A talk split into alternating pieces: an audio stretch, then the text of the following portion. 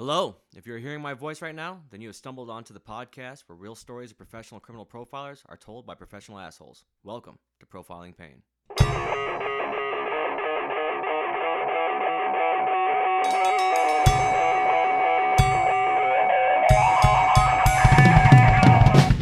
What's going on, co-filers? I know it's been a while, but we are back and we have a killer story for you. No pun intended.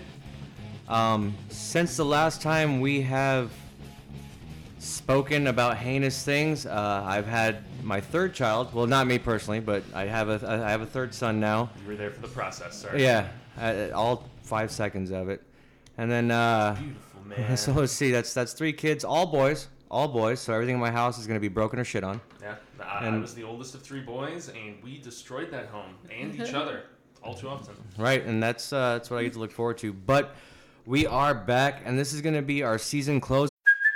Hey, it's Kaley Cuoco for Priceline. Ready to go to your happy place for a happy price? Well, why didn't you say so? Just download the Priceline app right now and save up to 60% on hotels. So, whether it's Cousin Kevin's Kazoo concert in Kansas City, go Kevin, or Becky's Bachelorette Bash in Bermuda, you never have to miss a trip ever again. So, download the Priceline app today. Your savings are waiting.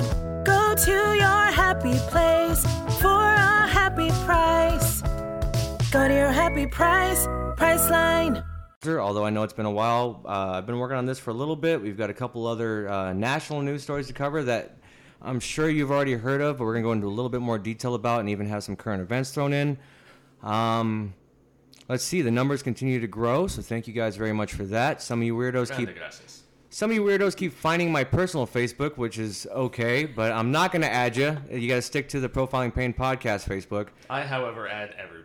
There you go. You know, unless they're bots, and there's many of those. Right, and and bots are still numbers, so you know Yeah, you got to you yeah. got to roll with the punches. I just want to get to the point where I'm maxed out on Facebook friends, and then I just don't have to deal with any of those Right. notifications anymore. oh, but introductions. Uh, I am Chris Payne, so we got that out the way. I'm sure you guys know me by now. And then to my left, as always, is the producer, the man that handles everything that I don't know how to do. Is Uh, I mean, Fuego from the horror show and in Fuegotainment, and we obviously have a special guest this week. That's as well, right. A new voice. Hi, hello. My name is Rocio Onak, and I'm just here to conversate with um, all the events that have been occurring. So here I am. there you go. Scary So stuff. you guys remember episodes one, two, and four, I believe it was, where we had Mahalo Onek on. Well, this is definitely his better half. So, as funny as he No was, right? As as funny as he was, this she's gonna be a little bit more informative. So she's gonna add to the conversation, and it won't She's be here to like you know drop some knowledge and put Right. some sense into our weird and perspectives, perhaps. far far less Batman references. So we got that going for us. He was notorious for those in the few Yeah. podcasts and, and, Right. and tangents and the tangents from the tangents. And So, but on today's episode, we're going to cover the two shootings, the mass shootings that happened in August. Um, on top of that, we're going to get into the story we have been promising you the alphabet killer. Now, normally our stories, I wouldn't say have a happy ending, but we let you know how it gets resolved. Well, spoiler alert, this one has no resolution, but it's a story that needs to be told nonetheless. And then that will end season one for us. We'll come back in November and we'll have the beginning of season two, where we're going to go ahead and uh, tell you now we're going to be working on Ted Bundy. And I'm sure we're going to get plenty of emails and plenty of comments, and everybody else is going to have something to add. And uh, we're going to consider everything and try to mention everything we can. But like I say, every episode, there's definitely going to be something we leave out, there's going to be something we miss, or something we overcover. But uh, so get on our asses for the mistakes so we can try to be better. Right. But in the meantime, uh, for our first story, we're gonna let uh, our guest start off. And Ooh. so, what are we covering? So we are covering the mass shooting um, that occurred in Dayton, Ohio. This was on August 4th, 2019. Um, and this actually happened, um, was it, a couple out, 13 hours after the mass shooting in El Paso, which is, um, spoiler alert, the one that uh, Fuego is covering. So uh, the name of the shooter is uh, Connor Stevens Betts, and um, basically what happened was. Sorry. It's okay. You're covering somebody that had three first names, and that's usually a clue that they're gonna do something messed up. Yeah. So Big red flag, man. right away. So he was actually at a bar with um, his sister and a friend. And two hours before the attack, the gunman was seen at a bar. And uh, around m- midnight, he split from the two and was recorded leaving the bar. At, around, at around 1 a.m., uh, eyewitnesses reported that the man opened fire at the entrance of Ned Peppers Bar in Oregon Historic District. Um, he was carrying a semi-automatic AM-15, and um, he fired into the crowd, fatally shooting nine people. And of the nine that passed, well, one was his actual sister who was there as well. Um, Yeah, reports say that he Obviously- actually shot his sister first. yes, yes. wow. So you got Yeah. to figure his parents, uh, in in the same night, lost their daughter, and I believe he he doesn't even make it out of the bar, right? No, uh, within 32 seconds of everything that was going on, uh, law enforcement's already had him, shot him, and he actually died at the scene as well. Um, so, uh, and then a couple hours before he actually opened fire in Dayton, he liked a post in favor of gun control and several concerning of the El Paso shooting, including a tweet that called the El Paso shooter a terrorist and a white supremacist. So I thought that was um, pretty interesting. So is there a possibility of he was teetering on the edge and then he got some inspiration to plunge over? From That's that's one of the theories that we're floating around, but like you know, 32 seconds in, any answers they could have had was gone. Right. Time, man. I right. Mean, they must, and were they down down the street getting donuts or something? Like I don't know, man. But that's that's swift response. So And it's the age-old saying, "Violence begets violence," you know, and always, it's yeah, it's just- one of those yeah, it's things. Snowball going downhill. What about motivation for like aggravation with sister? Anything or? Yeah, perhaps not. Mm. No, not not that I had read. That that was completely random. Um, one theory that I had read about actually was stating that maybe the friend and the sister like knew or came across him pulling the gun out and were gonna try to stop him perhaps, and he just pow. So That's a theory that makes sense. Yeah, yeah. Yeah. Hence them being the like in the line of fire, like Mhm. you know the first ones to to be in the sights. Dang. Craziness. Well, and so uh, does it say how many total injured or? I believe it was was it ten that um, including him. Yes. So deaths ten, including the uh, the shooter. Twenty seven injuries, um, seventeen from gunfire. So yeah, there was a few injured, and then ten including himself that passed. Oh yeah, probably panic from people like practically trampling each other, trying to run out of Right. the line of that Mhm. proverbial fire. So, dang, yeah, in, intensive, y'all. So should I uh, grab the bull by the proverbial horns, being El Paso, Texas? So, uh, yeah, uh, as uh, reported by the Associated Press, we had the 21-year-old man who was charged with capital murder in the fatal shooting of 22 people. So obviously, this was more than double the case that we were just discussing, and this was at a Walmart in El Paso, Texas. He pleaded not guilty, uh, at least the, the previous Thursday, to this report during a brief initial hearing. Police have said uh, the suspect by the name of Patrick Crusius of Dallas confessed to the August 3rd mass shooting and that he targeted Mexicans specifically, obviously, so this was a hate crime. Some two dozen people survived the attack with injuries, and two of them remain in the hospital. Obviously, we don't have like the most current information here, but at least there were two that were, as of this report, remaining hospitalized. Um, Yeah, the report actually is as of yesterday. oh, okay. So this is pretty up to date, at least as far as the, the Mhm. recording of this here in the uh, the middle of October. But uh, yeah, Crusius walked into the courtroom uh, when this uh, this plea was made. He was wearing a dark suit, white shirt, glasses. He was sworn in, waived the reading of his indictment, and pleaded not guilty. The entire hearing lasted less than three minutes. So brief, swift, uh, all of that craziness. And he, he had confessed on site, or at least Yeah. surrendered himself. From Peaceful what I surrender, Saw in the yep. initial news report, because he, he was just out there after he got done doing everything. He Mm-hmm. just hung around for whatever reason. And I mean, it, what is his mental shape? I would I would really speculate, but. Uh, uh, so going on, around 80 members of the public crammed into the courtroom on the top floor of the El Paso County Courthouse to witness his first appearance. Handful wiped tears as Crusius pronounced his plea, shocked, obviously. Um, that's you know just the audacity. Among the crowd was a delegation from the Mexican consulate. Eight Mexican citizens were killed in the attack, and most of the victims had Hispanic last names. Among the dead was a German citizen who lived in uh, Ciudad Juarez, Mexico. Uh, the bailiff had asked the court to, yeah, with my, my pronunciation, yeah, Right, right. uh, to remain quiet and warn against outbursts. So this is obviously going to be a media circus, this entire thing, because And the it's gonna that it's a hate continue on. because of the body count, And not because just of all that, the yeah. connections you were talking about in the pre-production meeting that we did. Now, quick sad points to both stories uh, before you guys finish. Um, the Dayton, Ohio shooter, uh, as me and Rocio were discussing earlier, actually he had a couple ex girlfriends come forward that he was really abusive and that he had constantly actually talked about an act like this. And and every one of his fa- even his family were like, "Mm, we can kind of see it.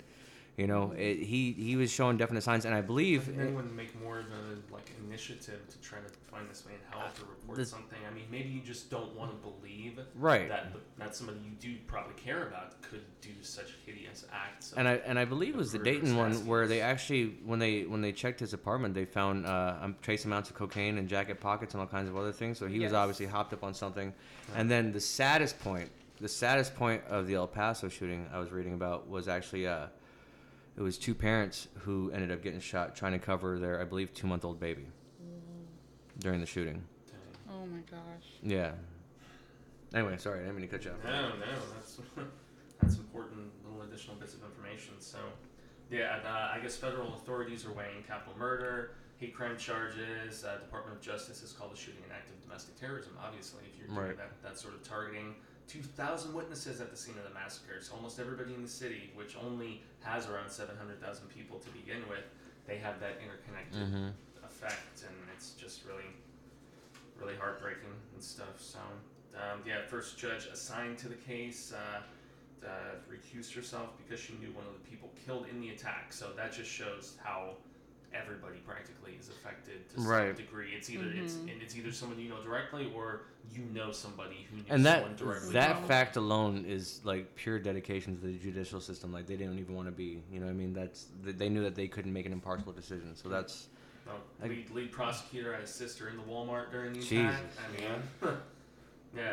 and that's the thing that happens in these small towns when there's when there i mean I'm not saying el Pas- paso is a small town but when you have uh, incidents like this that happen in a small town like recently i don't I, it's the jodi arias trial. I don't know if you guys heard about this I but recently her. no no no. Recently though jodi arias But wait, because what? because of the process because of the prosecutor he recently got in trouble and he had i guess some some uh, allegations came up that he did something wrong during the case.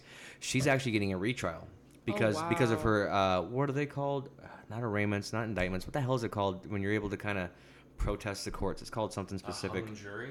no it's every every single criminal gets one you get to file for it i'm stupid it doesn't matter anyway Trial or- no, it's called something else, but fuck it. Anyway, Sure. So, but there's a decent chance that Jodi Arias might get a second trial. Well, it makes sense though a little bit. I mean, definitely in this case, if you have some sort of invested personal interest, Right. you're not supposed to be a part of either mm-hmm. side of the process, whether it's defense or prosecution. Well, the hardest So- part, at least with the Jodi Arias trial, is how the fuck are you going to hold a trial in Maricopa County? Like, you, you, you can throw a stone in any direction, and hit somebody in the head that's heard about the trial.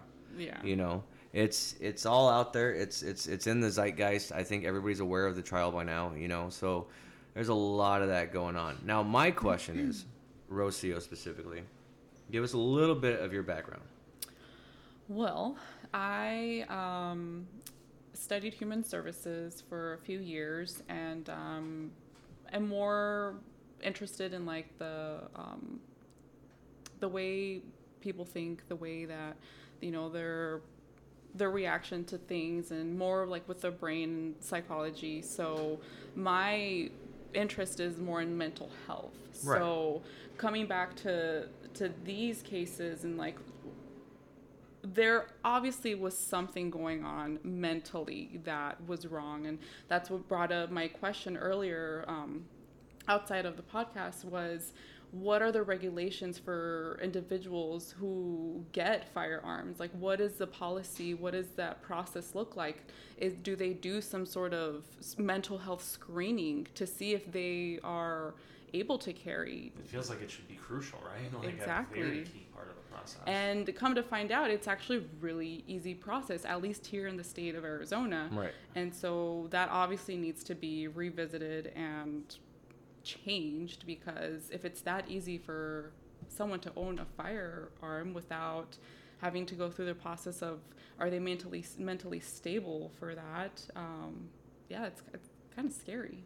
Well, with all the gun shows that Chris has worked, I Yeah. mean, seriously, it's like I've the- worked the a lot of gun gray shows. Area is ridiculous in those because it doesn't entail yeah. the same background. I mean. I've even encouraged people to go to my brother-in-law's gun store, which I stand by. You, you still should. I believe everybody should be able to protect themselves. But you're right. There is, and there should. I mean, there isn't, but there should be a little bit more extensive of, ba- and that's what they're pushing for right now. I mean, Yeah. like they're trying to ban the bump stocks, or I think they did ban the bump stocks. Uh, they're getting rid of the silencers. They're doing all that stuff. Um, but like, in I mean, in the state of Arizona, we have uh, Palo Verde, the nuclear power plant. Okay. Yeah. And my uncle wasn't cleared to work there because when he, you have to take an aptitude test to go work somewhere and turn a wrench, but you don't have to take an aptitude test to own a firearm. You know, and I feel just like it's and Arizona is very open carry. It is still the wild wild west. Come check out the Grand Canyon. But uh, you know, you can still open carry or conceal carry without a permit. Now you can get a permit, but it doesn't matter in this state anymore. The, the only reason people go get their uh, concealed weapons permit is because it's actually a faster way to get a gun. If you have your C your C I believe it's called your CCW, your concealed carry weapons permit, you only have to show that at that point and they're like, "All right, yeah, just fill out your paperwork. We won't even send it into the ATF right now. You, we know that you're good. Here's your gun." It's an even faster process That if you way have it. too easy. Yeah, and you can go get those now for like a seventy-five dollar class. Like it is a very, No, very my dad has one. My mom has one. yeah. Well, your mom where- worked where for the police department though. She she did for over thirty years and stuff. And I mean, and my dad is an avid outdoorsman and stuff. I Mm-hmm. mean, longtime hunter. I I'm so for the right to bear arms, but I don't think civilians need automatic weapons or semi-automatic weapons. Something Right. that can just shoot a stream of death that quickly. Normal people don't need that shit. You know. Well, the And- argument, the argument, and, and we try so hard every episode to not get into politics. We say we're not Oh, a political podcast, but we, we always come back around. Hey, I'm a I'm, I'm a registered independent for a We're, we're, so we're opinionated as hell though. So, Yeah. um, the argument though for the for the Second Amendment is that we should be able to bear arms against a a um, I mean a, a totalitarianism. I don't know what the hell like a, Well, an overbearing like government. yeah, we'll say. or, or with reference to foreign Yeah, powers, which- or, you know, and that was, I mean, it was written when we Right. still had the Brits to deal with, and all you know, and without and without that fact, I mean, Red Dawn would never happen. We had great movies, you know. And the Who, who doesn't who doesn't love the Swayze? But um, anymore, it's I mean, they could literally just put a laser on your ass and shoot a rocket right up that. You know, there's no there's no winning against your government anymore. I mean, I guess maybe strength in numbers, but even then, you know.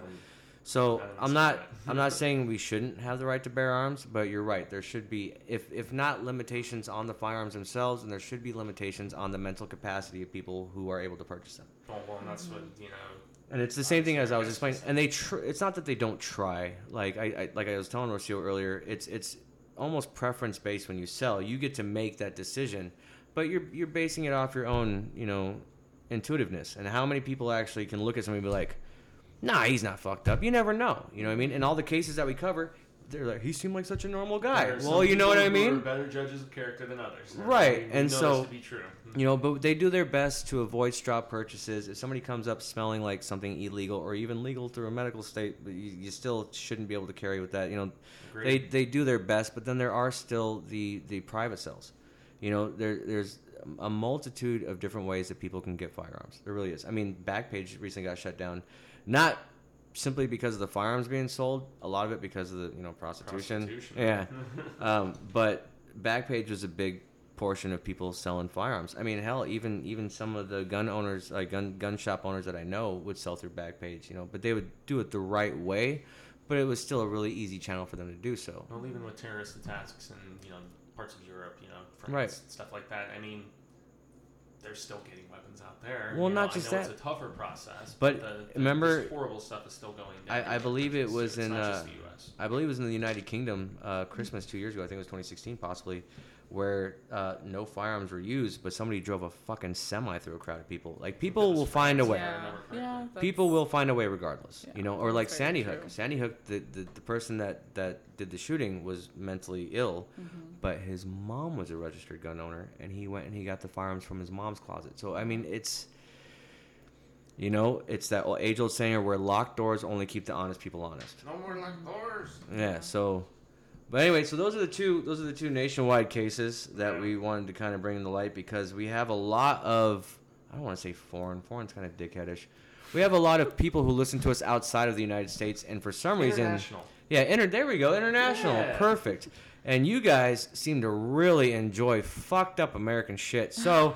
We tried to give you a couple fucked up American things just to make sure we're, you know, holding true to uh to the profiling pain way. It's like a reassurance of perception that oh, those Americans are Right. such sick bastards. Yeah, and it's you know we're we're all dirty Harry in a sense, but today's Oh God, episode. Today's main story is uh, about the alphabet murders that happened in the early 1970s in uh, Rochester, New York.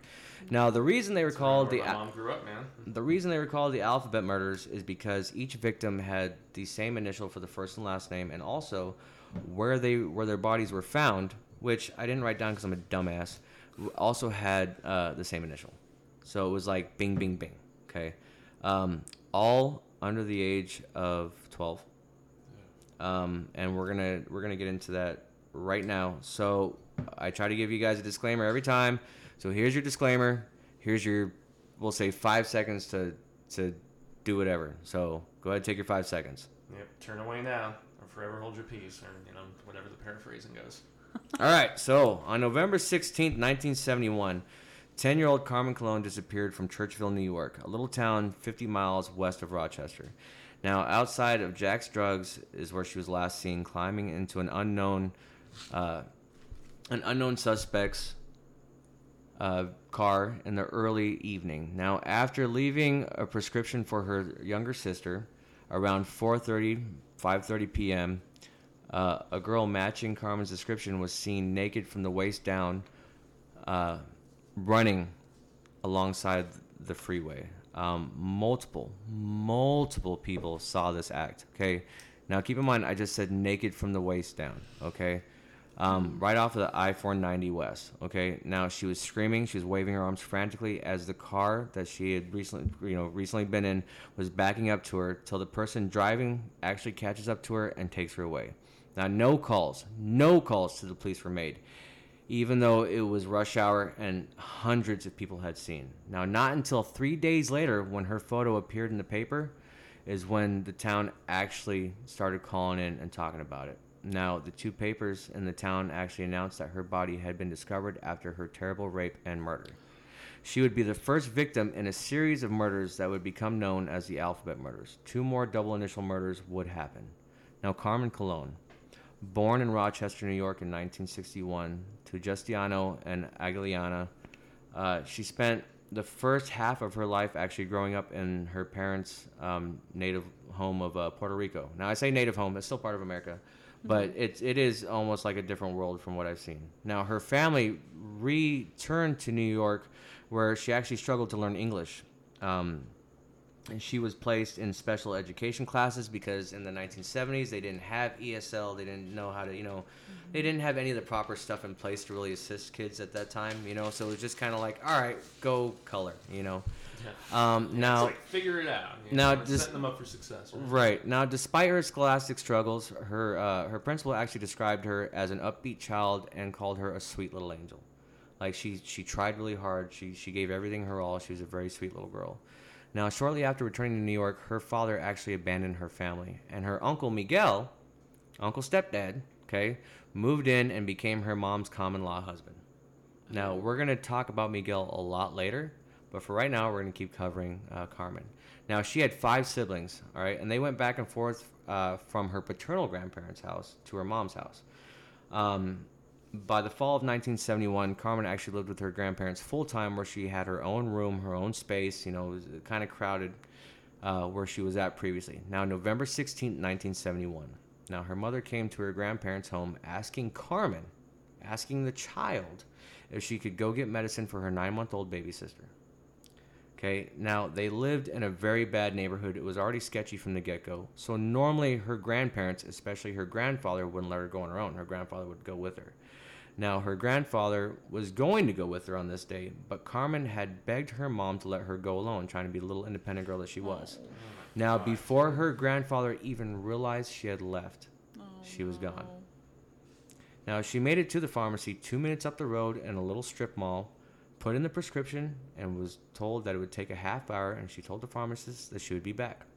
Now a witness would later say that they saw a child matching Carmen's description climbing into a vehicle around dinner time, but mentioned no signs of any type of struggle, nothing. So it leads investigators to believe that possibly she either knew the perp or there's another theory floating around where somebody who had some form of authority, you know, perhaps, you know, as we discussed in the last series of episodes that we did, Oh, yeah, they would they dress up as police as police officers. officers. Right. Wow. Okay, yeah.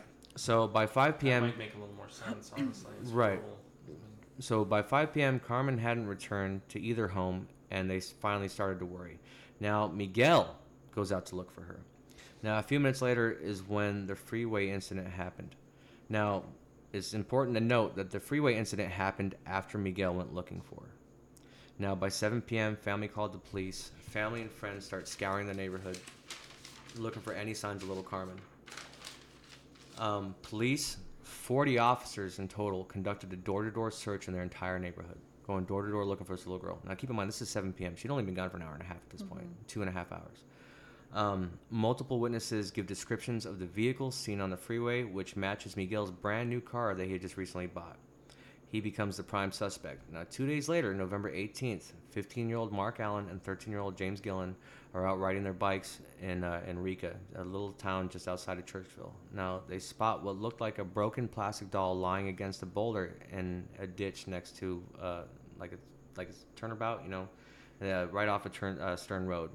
Now, when they get closer, they realize it's the body of an actual child, now wearing only a sweater, blue socks, and white sneakers, fitting the description of the girl seen on the I I four I four ninety West. Okay, little Carmen.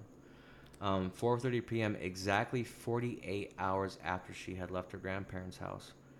Uh, papers for days ran headlines describing how no one on the freeway had stopped to help, no calls to the police, no nothing. Now, social psychologists actually call this um, the this the bystander effect. Now, what the bystander effect is, because I like to give these little tidbits I about was psychology. say it's like Dairy Maine, where the kids are being abused. It's like Yes. you know uh, the parable that Jesus told, where they see somebody suffering and they just look away, and you know. So the bystander effect, which I'm, you probably heard about when you were going through classes. Okay, so I'm just going to paraphrase it then. So essentially, the more people that are present during a crisis, the less likely someone is to help, assuming somebody else is going to rise to the occasion, Yeah. and then nothing happens. Now, 11 days later, uh, her her pants are found on the side of the road, one mile from the freeway incident. Now, pushing the theory that she had already either been raped before running away or possibly came upon a rape and tried to stop it. Um, Monroe Medical Coroner, keep in mind they found the body, I just described that. Monroe Medical uh, Coroner, who performed the autopsy, determined that she had been raped and then strangled to death. Now, bruising, including fingernail marks uh, all over her body, um, she had a fractured skull, and then right around her neck showed sure signs of strangulation. That's what they determined was the cause of death was strangulation. Oof. No, I am thoroughly appalled and unsettled. It gets worse. Oh, So, terrific. now keep in Thanks for mind. warning us. Okay, so by the end of that April, uh, 1972, because we we've gone almost you know a few months into the calendar year now, police had questioned around a thousand people, having hundreds of suspects, including known sex offenders in the area, but no arrests were made, and only a small group of investigators stayed on the case, but with no new clues or no new suspects or anything to really lead investigators in the right direction. They had to kind of put it on the back burner to, to go and check out other things happening in the area. But at this time, Miguel still was like number one on the list. And we're going to cover what happened to him later. So now we're getting into victim number two. Okay. Wanda uh, Vlakovic, spelt with a W because they were Polish. Um, born August, so Wanda, right? So we got Wanda Wavlakovich, and then we have Carmen Colón, CCWW. Okay. Uh, born August 4th, 1961, to parents Joyce and Richard um, in Rochester. Now, in 1967, her father, Richard, actually dies of a heart attack at the age of only 30. So already this little girl has, just has, I mean, tragedy in her life. Now, in 1968, Joyce, Wanda's, uh, Wanda's mother, and her younger sister Rita move into an upstairs apartment in the top floor of a house. It's actually really common back east. When I was working back east, I was in the top floor of a house that they convert into apartments for extra income. It's just one of those things that happen. You don't really, I mean, we don't have too many basements in Arizona. You don't really hear about that happening too much. Yeah, but like back nice. east, it's really common to have a store with an apartment on top, or Right. uh, you know, or each floor of a house. Yeah. You know. Um, and it was in a bad neighborhood. I mean, they didn't have very much income. As a matter of fact, Joyce actually was living off of her husband's social security from when he passed away. So they It's had just crazy because as far as like crime level goes, you don't think of Rochester specifically. I mean, Right. You think of the city, obviously, but So Wanda was described as a red-haired, blue-eyed tomboy, always, uh, always looking out for her younger sister and all her little friends everywhere. They kind of described her as like a little mom. She she really liked to relish in the role of being not not the authoritarian, but like the protector. She liked to take a you know people under her wing. She was very Um, nourishing. yeah. So the big sister mentality, man. Right. So, like I said, the family was barely surviving off of husband's social security, which made matters worse because their mom was actually an extreme alcoholic that would take her daughters into dive bars constantly. So they were always surrounded by just sketchy people, regardless. I'm not saying everybody that goes to dive bars are sketchy, because I love dive bars, but in In the the ni- many a hipster, in punk the- rocker, or whatever. in the it's 1970s, bar. you point me in the direction of somebody who wasn't fucking sketchy. I'll wait. No, okay. Um, When have most of our cases taken place, Chris? Yeah, the 1970s. We're gonna stay in the 70s for a little bit, uh, but um, the kids remained upbeat, especially Wanda. She stayed upbeat the entire time. She always had a great personality. Everybody said so. Um, so no dad, constantly subjected to adult world that they shouldn't be a part of, and then a third daughter was born shortly after they moved to the upstairs apartment, Michelle. Um, then Peyton Jr. Rain, Rainey, Rain, Rainey, Rainey, yeah, moved in and became Joyce's common law husband. There's a lot of common law marriage happening in this story. Yeah. Yeah, yeah. So- it's only in certain states, if I'm not mistaken. Right. So April second, nineteen seventy three, cold, rainy. It's just one of those days. Wanda's rushing home uh, from school with the best report card she had ever gotten. Now, keep in mind, her mom wasn't the best, so Wanda actually missed 57 days of school that year. Nowadays, that's a social case. Exactly. They will come and they will find you if your kids miss it. What, what's the number of days? Now it's 10, like 10 Dang, consecutive yeah, they don't mess days of the child that yeah, is if you not don't this- report an illness, Yeah. something's up. Yeah. Yeah. and there was no report of illness, no report of anything. She just missed 57 days. So I think Mom's the all frazzled and just not making sure the kid gets to school, and no discipline, no structuring, and, right, exactly. So and yet still great report card and still like, you know. right, uh, she was very proud of herself. This is sad. I know where it's Yeah. going. So right, so that evening the family uh, needed a few things from the store: diapers, bread, milk, pet food. And by this time, Wanda and her younger sister, I, I should mention Rita. So Wanda was ten, Rita was nine.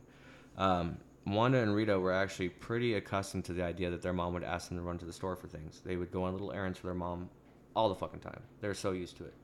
Um, so they send Wanda, and she takes the four-minute trip to the deli down the street, only a couple blocks away, just past her school, um, wearing a blue and white checkered dress, Probably done it countless times. right, white No socks, sneakers, and arrived at the deli, and does just as her mom asked, like the dutiful child that she is. Picks up two quarts of milk, a pack of diapers, bread, cupcakes, soup, tuna fish, dog food, cat food. Now the bagger crams everything into one big paper bag so that the little girl can carry it home easily. Um, and then she goes to the teller, and the teller marks her down for eight fifty two, and in his little brown teller book, you know, for the family.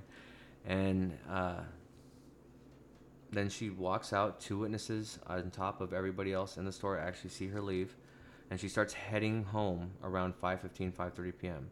Now Joyce, because they've been in the area for a while now, knows exactly how long it's going to take her daughter to get there and how long it's going to take her to come back. So even for all the bad mannerisms that this mother had, she still knew how long it should take her child. She knew where her child was going. You know, it, it should be noted that she at least had a general idea. Um, when Wanda had been gone for an over amount of time, uh, she actually sends Rita to find out what's taking her daughter so long. So she sends the younger sister to go find out what's going on with the older sister. Once again, terrific parenting. Right. Now, Rita and her 12 year old friend, luckily, uh, end up going to, to, to look for her. Now, 7.47 p.m., two and a half hours. No one can find Wanda. Rochester police are called and missing persons report is filed. Mom, Joyce, heads to the deli to take or to talk to all the patrons there and all the people who work there. Uh, also, at 8:15 p.m., police and neighbors form a massive search, even checking near the railroad tracks. Now, while talking to police, Joyce actually tells the police that a close encounter with Wanda and a friend had happened two days prior, where a strange man by the railroad tracks, a block from the house, around 10 p.m., hiding behind bushes, jumps out and chases the two little girls. Oh my god. Now, all they described was the shoes that had buckles on them. That's all they could really see because they were too busy running. Now, a known sex offender, okay, he was a known sex offender based off the description. But the mom still mm. sent the daughter to the fucking store. Now, April 3rd, 1973, Rita's 10th birthday. Okay, this is the younger sister's 10th birthday, which they should be celebrating, but instead at 10:15 a.m., just before police can arrive to inform Joyce of the bad news, she hears on the police scanner that the girl's body had been found, and immediately, immediately, she knows it's her daughter. The body was found in Webster, New York. So Wanda Walkowicz, Webster. That's where the you know the alphabet killer comes in. Now knows right away. And 15 minutes earlier, New York police trooper Thomas Zimmer, on a routine patrol, spots something white on the hillside. It was Wanda's bare legs. She was laying face down in the same dress she had been wearing the night before. Um, same medical examiner, Dr. John Edland, determined that Wanda had been sexually assaulted and strangled to death with an object, uh, most likely a belt because of the smooth feature on the neck with the bruising. Now, unlike Carmen, Wanda still had her clothes on. Uh, results from autopsy also showed that she had eaten custard two hours prior to the death. Now, she left the house with no money. She left the house and they wrote it down in a little book, and that's how she came back. So they don't know. There's no way she could purchase the custard on her own. So there's a chance that somebody had fed it to her. Lured her in Obviously. Oh. Right. Um, now, looking for any clues as to whether or not the two cases were connected. They're still working on it, still trying to figure it out, but there there are definite similarities within the case, but they can't quite piece everything together yet. And they were about a year apart, also, right? Right, and similar similar scenarios, similar deaths, similar everything. Now, both running errands in the middle of the day, both walking alone, both had fathers gone. Now, I'm not saying that the fathers being gone has anything to do with it, but it's just similarities in their lives, similar, you know, very very similar lives. Now, authorities spent first few days bringing in sex offenders, any neighborhood creeps they can come across, including an old man that actually tried giving Wanda and her friends 10 cents for kisses. Right. There's this neighborhood is just filled with fucking creeps. Now, a few were actually being questioned during Carmen's case as well, so they're bringing in similar people. Okay. Now, an ex-con who had attacked a girl in the 1960s was even included. They were doing everything that they could, but all family and friends said that Wanda was too street smart to to be lured into a stranger's car. But like I said, she's a small girl. She could have been grabbed. Now, even going as far as to say she would fight back, leading investigators to think that maybe she knew the attacker. Same thing with Carmen. Maybe she knew the attacker. Now, four days after her body was found, loved ones saying goodbye and having a day of remembrance. Papers and silent witness phone services started offering rewards up to $6,000 for the assistance in the apprehension of the attacker. Now, by April 11th, rewards up to $9,000 were being offered, even auto dealers in town pitching in five grand apiece in reward money.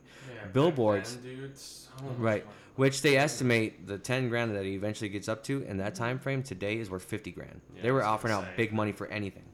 Um, now, billboards got put up during hers and Carmen's case, trying to you know find anybody with any information. They were doing everything that they could for the type of outlets that they had at the time. Um, police received word that uh, two 10 year old girls had actually um, been approached two days before Wanda's disappearance. So now they're investigating that. So what they came across was a man about 30 years old wearing a long black coat, try, uh, trying to get them into a 1971 Ford LTD. Now, black on top, white on bottom. Uh, he had a big black beard and a mole on his forehead. Now, the incident took place just west of where Wanda had been found. Unfortunately, police were unable to actually locate such a person. Now, one month later, what the papers dubbed one of the most exhausting investigations in Monroe history, Monroe County, uh, they didn't have enough leads to follow up. Um, they didn't have enough people to investigate. They, they got nothing out of it. No, no evidence, no change, and no change in anything. So nine months later, a third double initial area child goes missing. So once again, other cases pop up, and they have to put this one on the back burner. I mean, you would think that by the third one, that's when you are pretty positive you have like a, a serial killer in play.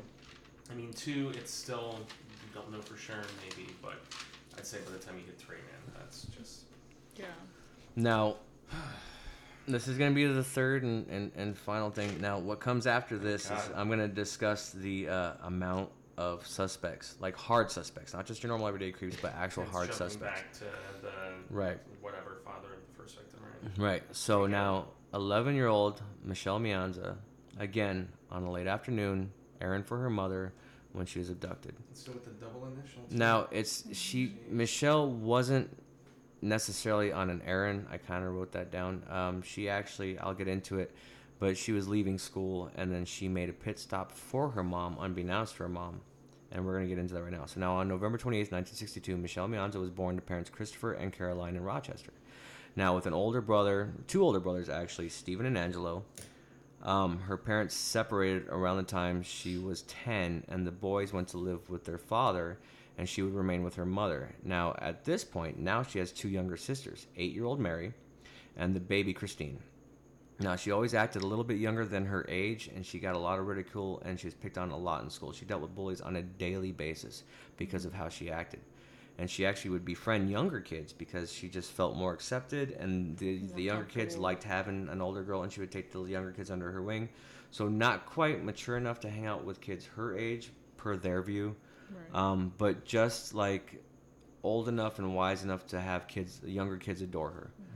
Um, now, Caroline, okay, the mother, was actually a very good protective mother. Anywhere she went, she kept all three girls by her side. Doesn't matter the grocery store, the doctors, her her three girls were always by her.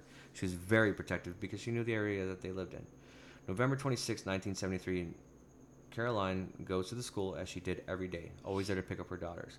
Now, um, the younger daughter, Mary, and a friend meet her to walk home as she has the baby. She has the baby with her, and she's told that Michelle actually has to stay after school for detention.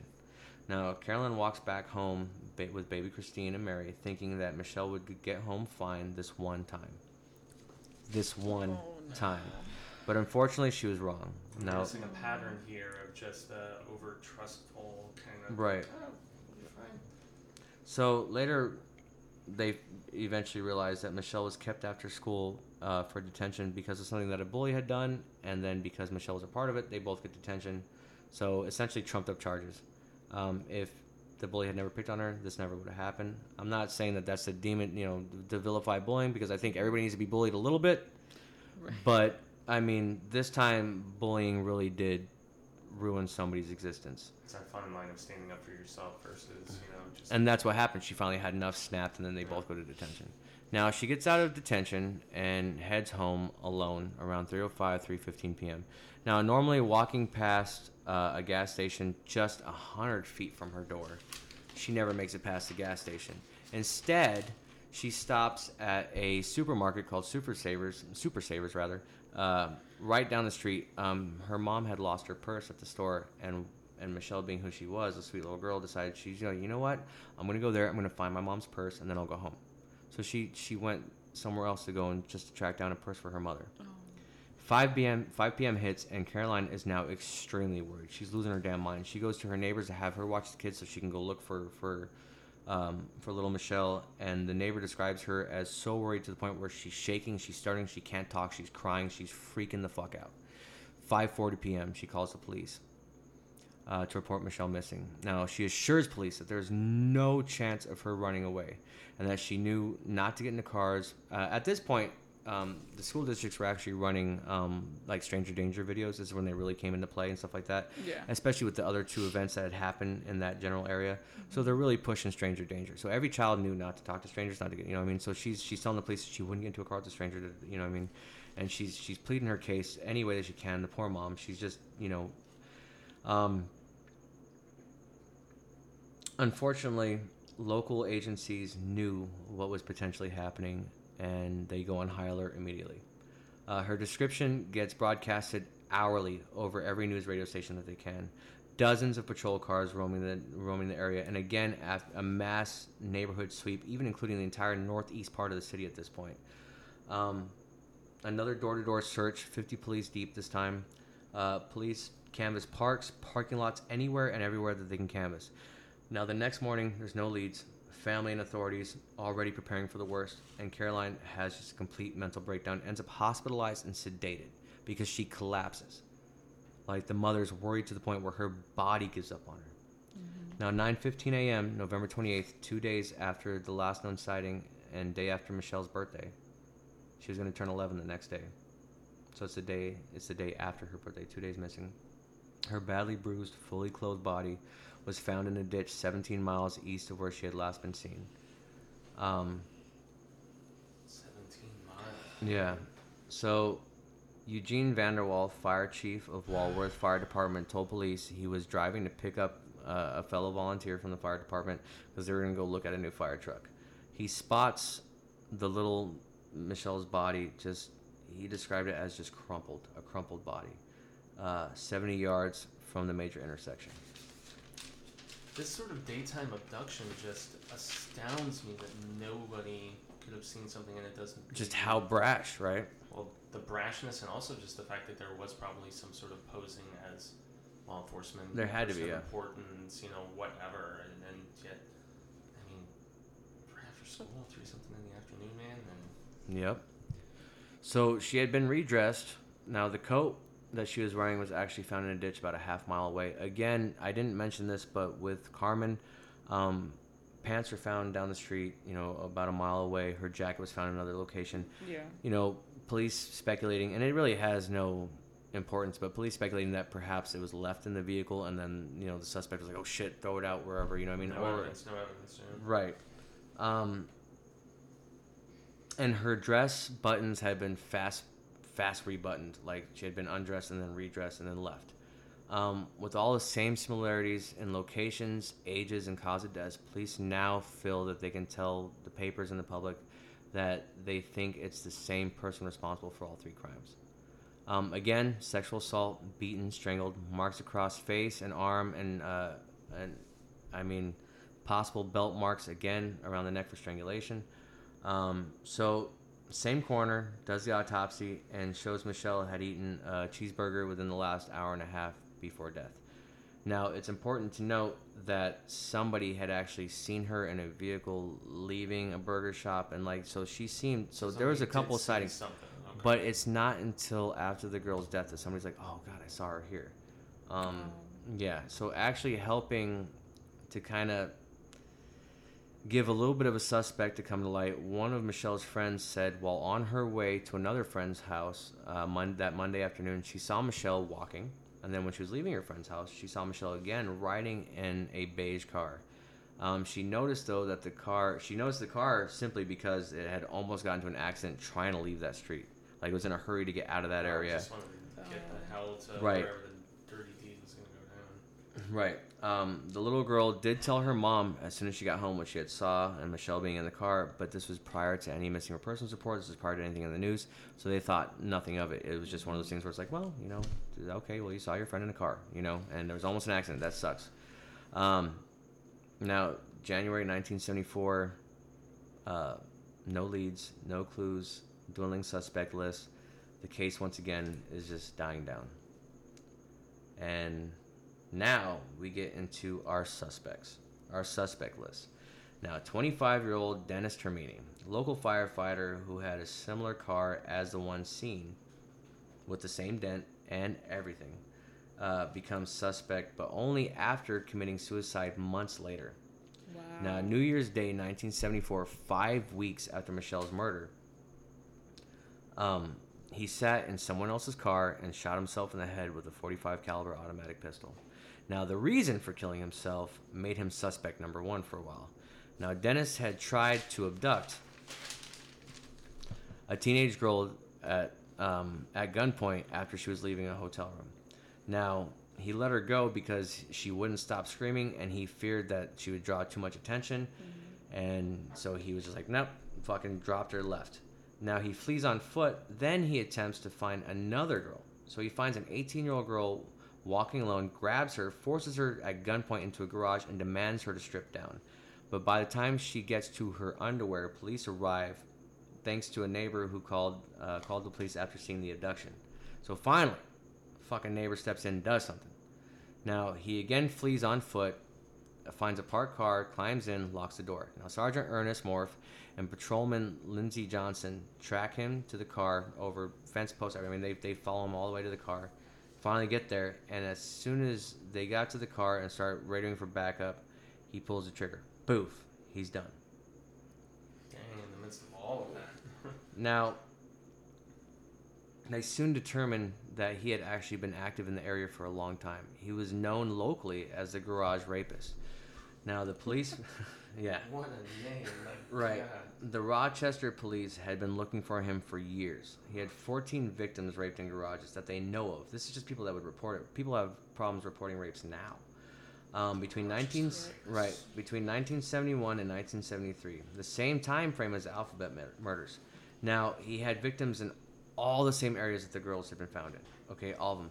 Now he had been abducted and people. He, I mean, he even had one case where he abducted a female. But here's the thing: he had two things. I wouldn't say in his favor, but he had two differences in the case. None of He's not locked up. There's got to be something. Yeah. None of his 14 victims, none of his 14 victims were murdered. None of them. And all of them, all of them were older, like in their high teens or 18, 20s. He never he never went as far as 10, 11 years old. Now, they actually tried to do his DNA in 2007. They exhumed his body. They, they, they dug it up. and like, we're going to get his fucking DNA. Here's the kicker. 2007. In 2007. Wow. Oh my God. Here's the kicker, though. Oh Okay, gosh. the kicker is is that Wanda's rape kit, rape kit, or just you know DNA mm-hmm. sample remains, but Carmen's and Michelle's either deteriorated or they were lost over the years. So the only DNA sample we have to go off of at this point is Wanda's, and his did not did not match. That's suspect number one. Keep in mind, I said uh, fireman, and he kept a fireman coat in his car at all times with him. So it's it's a definite possibility that he would approach them as an authority figure, someone you could trust. Okay. Suspect number two, Miguel Colón, Uncle Stepdad. Here we go. Now, a few days after Carmen's disappearance, he flees the country back to Puerto Rico. Already, fucking red flag. Okay. Now, an acquaintance of his actually told investigators that he showed up to uh, his apartment shortly after what happened with Carmen, saying he needs to get the hell out of the country quick. Right. Well, that was after the billboards got posted and everything else like that. Um, now, March 28th, 1972, Miguel gets brought in for questioning. Now, when he fled to Puerto Rico, he spent six days hiding out in the jungle, hiding out. You know, finally, investigators decided they were going to try and trick his ass. So what they did was they kind of put through the grapevine that they were bringing his mom in for questioning, and his mom was going to remain detained, which is illegal. So it's all bullshit. Yeah. But they were going to keep his mom in custody until he showed the fuck back We're up. Just hoping his gullibility would Now, pan out. after six hours of interrogation and a lie detector test, he passed. They didn't have enough evidence to go off of, and they let him go. Now, in 19. Where are we at? 1991, February 17, 1991, he shoots himself after assaulting Carmen's mom during a domestic dispute. Carmen's mom and Carmen's brother assaulted them both during domestic dispute, and he tried like a motherfucker to get murder, you know, murder suicide by police, and they wouldn't do it, so he just ended up shooting himself. So unfortunately, unfortunately, it took till 2007 to get Homeboy's DNA to find out. Mm-hmm. They were never able to really to get Miguel's. So, and 20 years later. Yeah, To go down right, road. and also. e- Even investigators to this day say that they think he was responsible for Carmen's disappearance. They think that he was molesting her the whole fucking time. That's why she was so apt to try and move in with her grandparents. One, mm-hmm. and two, they said that the whole Colón family is super fucking hush hush whenever they try to question him, even to this day. Like, so then for, for victims two and three, he was back there in the state of New York. Yeah, he was the sti- window, yeah, he like was in back Rochester. from Puerto Rico or whatever. Correct. So suspect number three, told you there's a list. uh, James Barber, and I mean it's a fucking long list. Um, one of these suspects is actually going to be a later podcast, so I didn't go too much into detail on him. I gave you a quick outline, and then we're going to get into that on a later podcast a because we're talking about 40 years worth of material we got on this guy. But James Barber, suspect number three. Barber, okay, already been arrested for molesting a young girl in the past, and also at the time of Carmen's uh, murder, was wanted for assaulting and sodomizing a 15 year old girl in Ohio. He was in Carmen's neighborhood at the time of the murder. Okay, his time card, the day of Carmen's disappearance, was filled out by pencil as opposed to being punched like normal. Is he a buddy of Miguel's or something? Nope, Was it doesn't say anything about any type of correlation at all. He had friends in the area, and he was working in the area at the time of Carmen's disappearance. But the day of Carmen's disappearance, as opposed to using his punch card the way you're supposed to, he he penciled in his time. Okay, um, and also he left his job without any notice after the body was found, and then he hmm. left the entire area, even leaving his belongings behind. But not enough evidence to bring him in or extradite him from another state was ever found. He just bounced, and they couldn't find enough actual evidence to validate bringing him in and spending the money and the resources. But he dipped right after, right the fuck after. So that's the extent of James Barber, and they never were able to question. He never got questioned.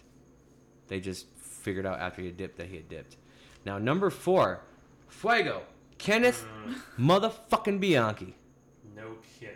Hillside Strangler, dynamic duo dickheads. You are goddamn right. Oh. Suspect number motherfucking four, Kenneth Bianchi. Now tell me, So here's our crossover episode. now tell me that the MO doesn't match. Yeah. Rape, strangulation, and we know for a fact that two out of they the went that young too. 12 and 15 were the two youngest that they had hit. Now we know because we've discussed this enough fucking times that murderers. So then you're assuming like I'm throwing it the fuck out there. and then he jumps to the other side. I'm throwing it out there. Definitely a prime suspect in my opinion. Now hear me out. Most murderers will dabble in the ways that they kill victims until they finally master doing it the way that they want to do it. And we know f- find what gives them the I mean. Strangler's in the goddamn title, and also he and, and all these victims are strangled too. And he grew up in Rochester and lived in Rochester until his mom sent him out to live with Buono. If you don't know what the fuck I'm talking about, go back to episodes the last few five, six, and seven because we cover that shit. Yeah, we spent a lot of time was on this ace up the motherfucker. from the previous. This is- uh, yeah. I think you even hinted at it one once or once or twice. Can you give like a brief like So Kenneth Bianchi. Okay, so Kenneth Bianchi uh, was born to like an alcoholic prostitute at the age of like what was she 15, 16, 17. young. Immediately put up for adoption. The first 3 months of his life, 6 months? 3 months. 6 or 3 months of his life left in a bassinet in the corner. He never really felt human touch except for the necessities. Suffered a major head injury at the age of 7. His mom would take him to and from doctors' offices, constantly having his little fucking ween touched because he had a he had a peeing problem. On top of the concussion, his mom was overly abusive. His stepfather, or his adoptive father, he's finally getting close to, passes away when he's 11 years old. No real male fucking anything. His mom is completely overbearing. He starts faking illnesses. I mean, a mental case from jump. At one point, he even takes somebody else's psychology degree and tries to start his own practice. He's that fucking crazy. And he's obsessed, obsessed with becoming a police officer, but he never makes the cut, ends up only being a security officer. Him and his Also cousin. Somebody who was an imposter as far as posing. Right, now him and his cousin, uh. I almost said Sonny Bono, sorry. But him and his, conny, him and his cousin Buono. Skis.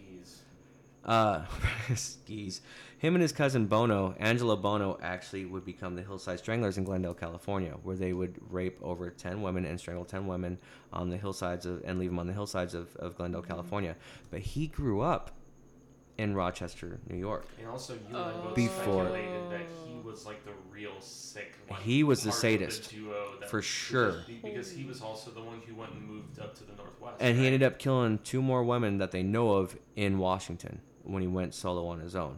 Now buono definitely was the sexual sadist but bianchi committed every final murder. And then to go from a psychological standpoint he was the one that really pushed forward the narrative of multiple personality disorders in the courtroom. He had what was it three or four different psychologists all trying to make a name for themselves come in and interview him. Mm-hmm. He created three alternate personalities for himself while the, while standing trial.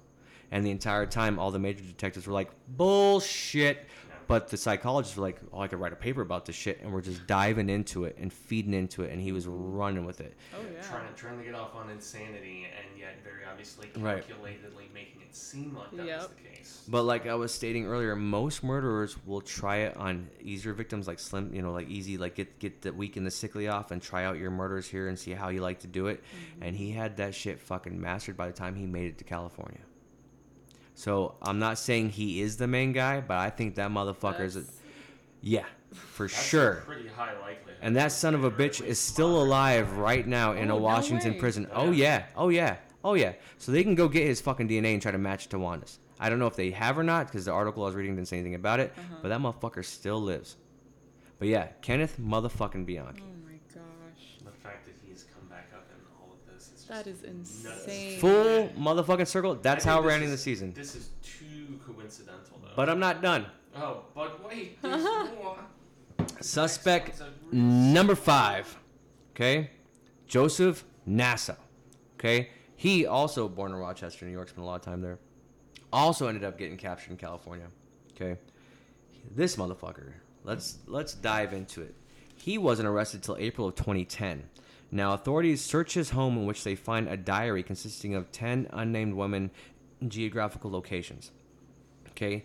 Now, on April 11th, 2011, he was charged with the murders of four women, all with double initials, and even one of them having the same name, Carmen Colón. Okay. Now, same first and last name.